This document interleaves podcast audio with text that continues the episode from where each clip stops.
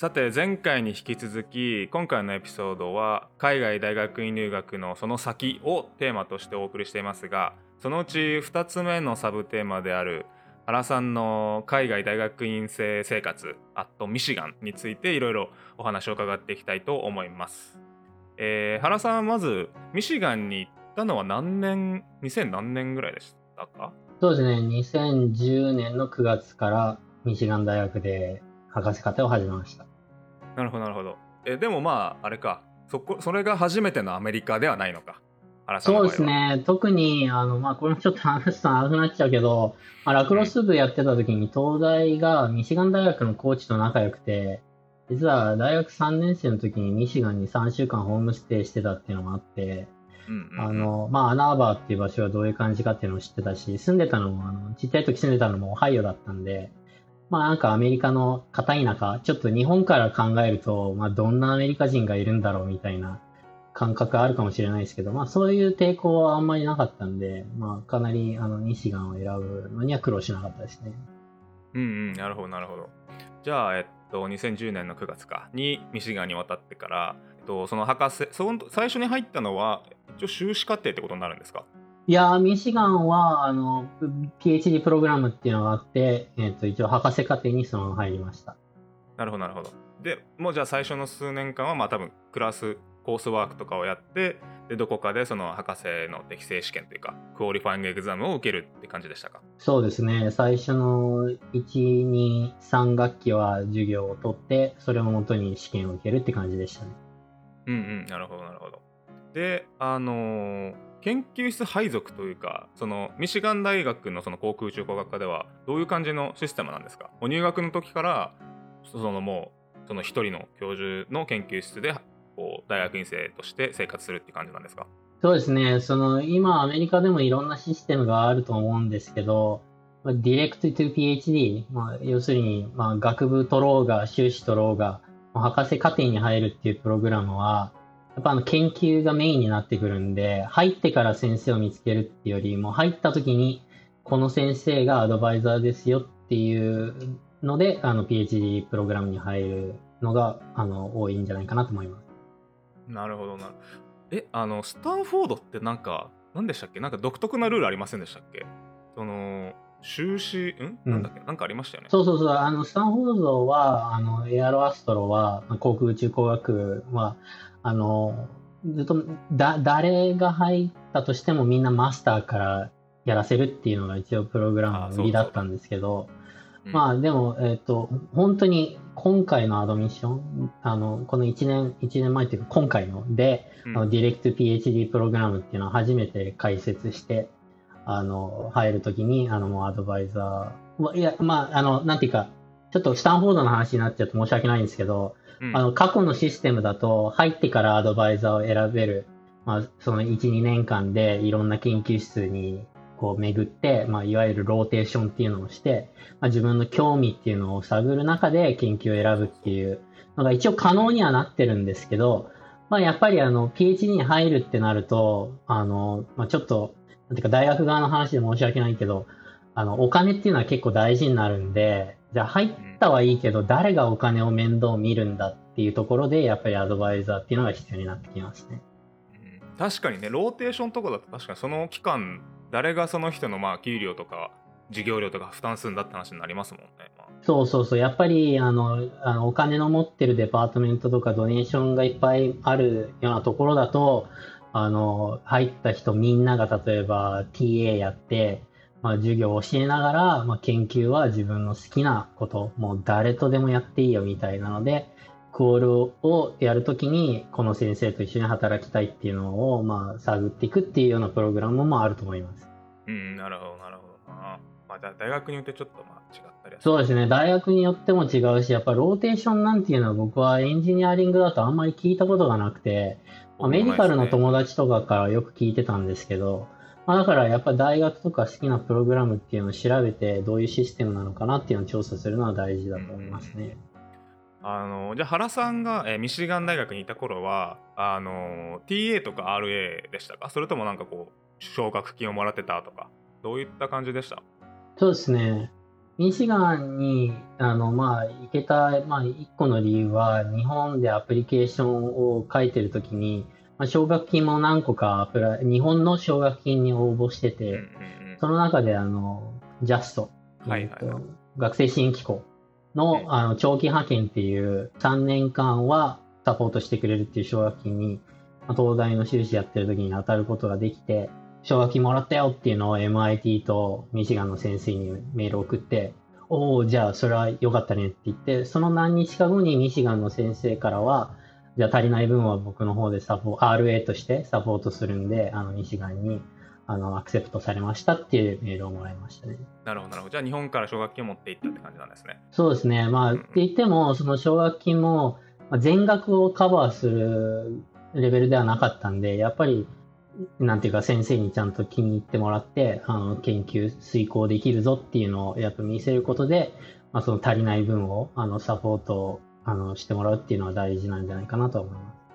うんうん。ちなみになんか一個それ関連ちょっと質問というか、あれなんですけど日本ってそのなんだろうな物価も特に上がらないしみたいな、うん。成長率もみたいな。でもアメリカはそれに対してその物価とかずっと上がってるし家賃とかもずっと上がり続けてるし、うん。だんだんそのなんか日本のその奨学金がこう出すお金とアメリカの生活に必要なお金給料とかがだんだんちょっと離れていく気がするんですけど、うん。特になんか西海岸スタンフォードあたりって結構大変そうですよねっていう。まあそうですね。まああの、それこそ大学とかプログラムによって、あの、ぐえっ、と、なんだ、えっ、と、トゥイション、だから授業料と、まあスタイペンド、生活費っていうのをオファーする金額が違うんで、やっぱそこも結構大事な要素になってきますね。僕はあの、まあ、あの、その当時彼女がいて、あの、今の妻なんですけど、まあ結婚もしたいなっていうのも視野に入れてて、その、あいろんなところアプライしてるときに、例えばさっき言った、あの、うん小野さん、あの、とか MIT の諸先輩方を訪ねにボストンとか行くと、やっぱなんかすごいちっちゃいアパートの、なんかシェアバス、シェア、何、あの、うんあの、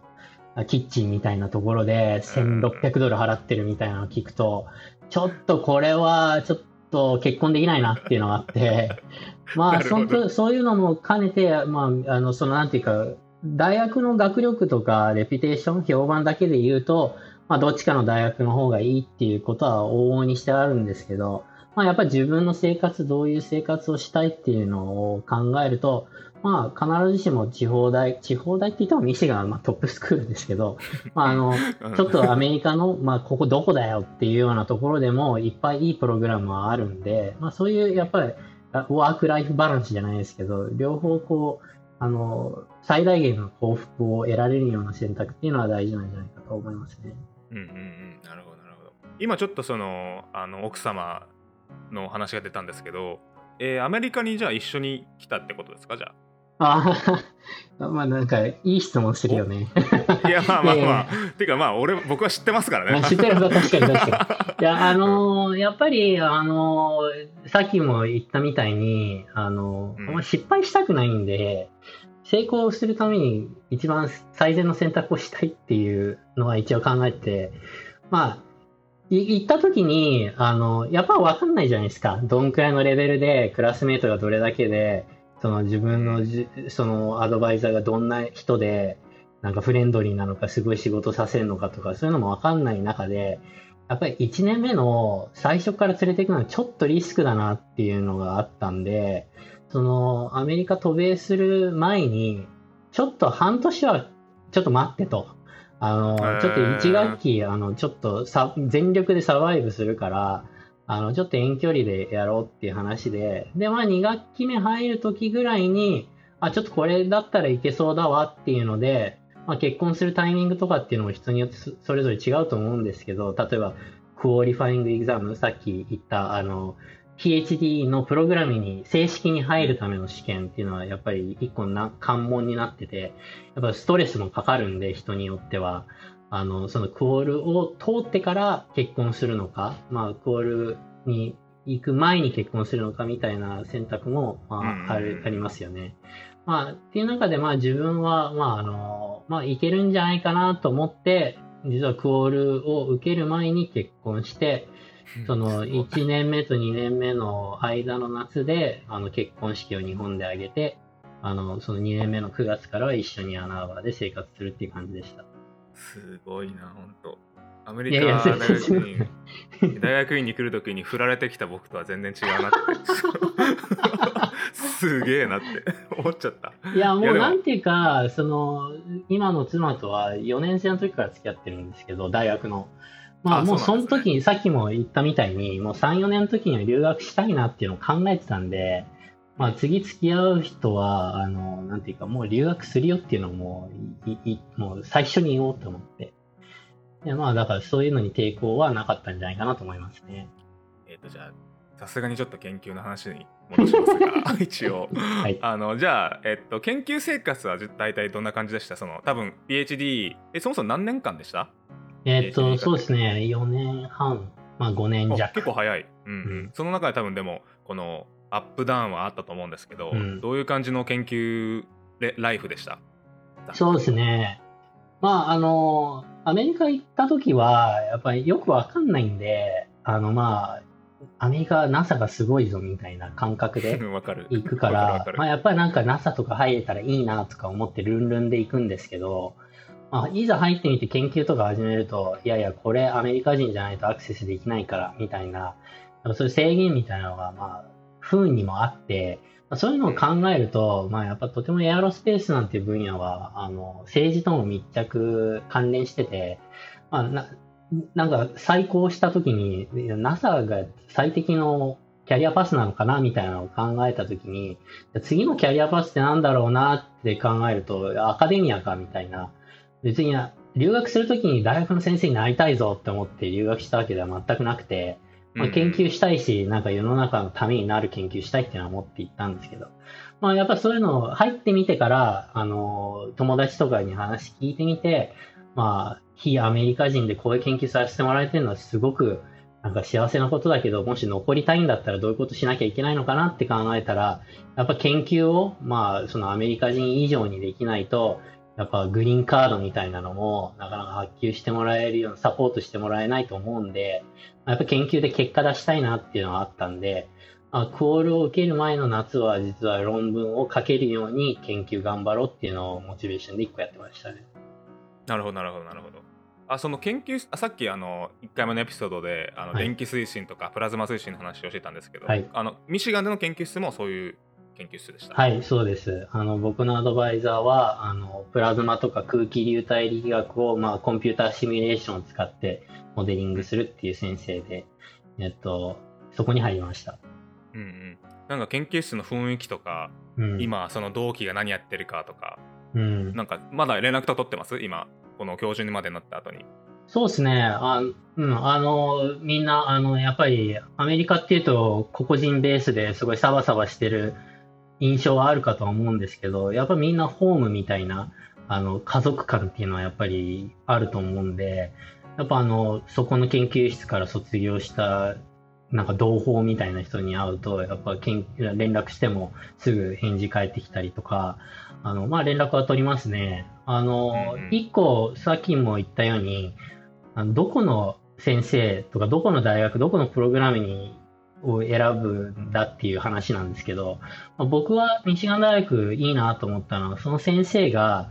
とても、あの、卒業生が40人とか見たときに、例えば5人から10人はアカデミアに行ってて、10人から20人は企業行ってて、10人から20人は国立の研究所、空軍だったり、あのエネルギー省の研究所行ってるみたいな、その卒業生を輩出してる先がとてもバラエティに富んでたんで、そこは一個、うん、あの研究室選ぶ一個鍵でしたね。うんうん、確かにそれは大事ですね。なんかウェブサイトに行くと、うん、あの卒業生、アルムナイがどこに行ってるかとか載ってるページもありますしね。それは大事ですね。そうですね。そう。うん、うん、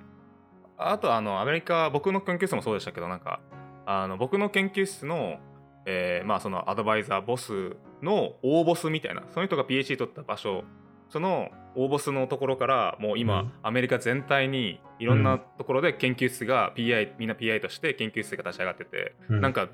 なんかでかいファミリーみたいになってて、うん、なんか学学会も毎回その昔の同窓会みたいになってて、うん、なんかこのもしもしまあ可能であればその日本からアメリカ行く前にそういったそのどこの大学がどうつながってるかみたいなのが知れたら、もしかしたらいいかも。参考になるかもしれないですよね。うん、そうですね。そういうのもなかなかやっぱ話して、この研究論文読んでみたら、あれ、一緒に論文書いてんの？この人と、みたいなところで調べてみると、あ、この人たちこの期間に一緒に働いてたんだとか、この人はこの学生なんだみたいなのは結構読んでて楽しいですよね。うんうんうん。そうですね、そうですね。わ、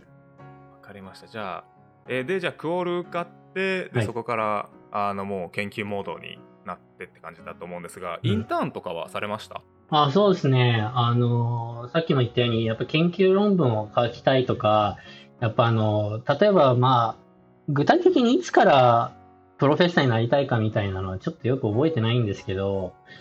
やっぱり論文をいろんなとこに書いて、あの、自分のアドバイザーと違う研究することが大事だなっていうのを、なんか、多分3年目ぐらいの時に考え始めて、で、その、アドバイザーがやってないような研究を、その、論文書きたいなって思って、で、なんか、あの、アメリカの大学だと結構セミナーみたいなのが盛んに行われてて、なんか違う大学の人がセミナーで講義しに来てくれるっていうのがあって、で、それで学生ともやっぱ話す機会っていうのがあって、その中で一人プリンストンのプラズマ物理研究所あの、まあ、さっきも紹介したんですけど、あの、ポスドクをやったところですね、僕が。その実験をやってる人がセミナーをミシガンでやった時に、あ、どういう研究してんのみたいなのをその人が熱心に聞いてくれて、あ、じゃあこういう研究したらいいんじゃない？みたいな、サジェッションみたいなのをしてもらって、そのプリンストンの彼の同僚を紹介してくれて、で、その人が、こういう研究、君がなんか開発してるモデル適用したらいいと思うよ、みたいな話を振ってくれて、それをやってるうちに、あの、学会、あの、アメリカ物理学会っていう American Physics Society っていう APS っていう大きな学会があるんですけど、うん、それで、あの、ポスタープレゼンテーションしたときに、あの、 Lawrence Livermore National Lab っていう、あの国立研究所の人が、まあ、ポスターのとこに来てくれて、あ、これ僕らもやってるよって言って、インターンしないっていうオファーをもらって、それで大学に、あの、PhD の4年目で、あの、その Lawrence Livermore National Lab でインターンしました。あ、そうなんですね。ローレンスリバモアでやってたんだ。あ、そう。え、あの、なん、なんだろう、なんかサンディアとか、うん、そことか、ロスアラモスとか、そういうアメリカの国立研究所とかって、結構なクリアランスが、そのセキュリティクリアランスが厳しそうですけど、外国人でも大丈夫でした？ですよ。僕が喋った人は、そのレーザー関係で、関係で、あの核融合を起こすみたいなディビジョンにいたんで、もうアメリカ人しかビルディングにも絶対ダメな感じするな、それ。でも彼があの、密に研究してた計算系の人が、ローレンス・リバーマンの中のコンピテーションディビジョンにいて、コンピテーションはすごくオープンなんですよ。へえ、そうなんだ。ナショナリティに対して。だから、同じ研究室のディビジョンの中でもクリアランスレベルとか違うんですよ。そんなん分かんないじゃないですか。アメリカ、日本にいて。うん、で、それも僕もミシガンのアドバイザーとずっと一緒に研究やってたら絶対分かんないんですよ。そのなんかセミナーで来た人とちょっとざっくばらんに話して、それをちょっと研究してみて、ちょっと気に入ってもらって、プリンストンの人と話すようになって、みたいなのがあったから、あれこんな、なんか裏口があんのっていう、裏口じゃないんですけど、まあなんていうか、裏口ではないとそう、裏口ではないんですけど、まあなんか、あの、正式にオファーをもらって、4年目の夏はそこでやりましたね。すごくいい経験でしたね。なるほどな、うん、今のお話は多分めちゃくちゃ参考になる現役海外大学院生にはとても参考になる話なんじゃないかなと思いますね。そうですね。一個ちょっと聞きたいのが、うん、なんだろう苦労話っていうか、はい、大学院生活大学院生生活で結構苦労することはやっぱみんな多いと思うんですけど、うん、あの原さんも何かありました？この私生活とかでこう例えばお金困ったとか、うん、の車で事故起こしたとかありました？まあやっぱりあのなんていうかまあ私生活の面で言うと、まあ、やっぱり一人で住むのとやっぱり奥さんを連れて住むのとまあさらに言うと僕はあの PhD3 年目であの長女も生まれてあの、はいはいはい、まあ、子供も入れるみたいなことを考えると、まあ、やっぱそういう私生活で、まあ、車誰が運転してて、なんか事故起こさないようにしなきゃとか、そういうのはあるし、うん、あの、まあ、なんていうか、僕は例えばエンジョイしてても、連れてきた奥さんが、例えば、メンタルやられちゃって日本帰りたいみたいなのも別に聞かない話ではないんで、うん。その自分がやりたいやりたいって言っても別に自分だけが幸せになればいいっていうわけじゃないと思うから、やっぱり家族のことを面倒見つつ、まあでもそれが苦かと言われれば別にそうでもなくて、やっぱり自分が選んだその家庭とか幸せっていうのはこういうもんなんじゃないかなっていうのをまあ守るって言ったら変ですけど、そういうことを大事にしながら研究にも生かしていきたいなって考えてたから、まあそれは別にどっちが重要なんだとか全くないと思いますけど、まあ、研究のことに関して言うと、よく留学の前に言われてたのは、1、2年目はみんなコールがあるから、あの、その、あの、PhD に行くための試験があるから、うん。すごい勉強して、モチベーション高いぞって言って、で、4、5年目も、あの、PhD のディザテーション、あの、博士論文も書かなきゃいけないから、モチベーション高いぞって言って、3、4年目はみんなモチベーションの沼になんかハマるんだみたいなのを、その、大学3年生の時の、あの、まあ、説明会で聞いてて、まあ、あの、そういうのはやっぱり人それぞれかなとは思いますけど、まあ、必ず、まあ、なんか、当てはまるところはあるかなと思います。なんか、その3年目、なんか、先生も結構自由になってくるっていうか、もう君、クオールも通ったし、自分で研究してね、みたいな感も出てくるんで、まあなんかそういう時にやっぱりどういう研究をしなきゃいけないのかしたいのかっていうのは、やっぱそれはある種、なんていうか、丁寧に選んでいかなきゃいけないのかなとは思いますね。うんうんなるほど、うんまあでも確かにねどこがその大学院生活のどん底かっていうのは確かに人それぞれ。いや、人それぞれでしょ。僕なんか。はもう僕はもう1年目でしたね。1年目がどん底でした本当に。もう何も分からなくてアメリカが初めてだったんで、うん。そこからもうあの一気にこう上がっていく感じはあったんですけど、うん。特に場所とかによってもね、なんか雰囲気も違うし、人も違うし、まあでも人によっては論文書く前にちょっとね、あの、プレッシャー抱えちゃう人もいるし、いますいます、うん。まあなんかそれは人それぞれかなと思いますね。わかりました。ありがとうございました。えーっと、今回のね、エピソードでは、原さんがミシガンで、こう、どのような大学院生生活を送っていたかについて話を伺っていきましたが、次はね、いよいよ本番の、キャリアに関しての本番、就活から大学院卒業後に、どのようなキャリアパスを歩んでいったのか、その道をなぜ選んだのかについて、えーまあ、根掘り葉掘り聞いていきたいなと思いますが、はい原さんよ、よろしいでしょうか？はい、お願いします。わかりました。じゃあ引き続きよろしくお願いします。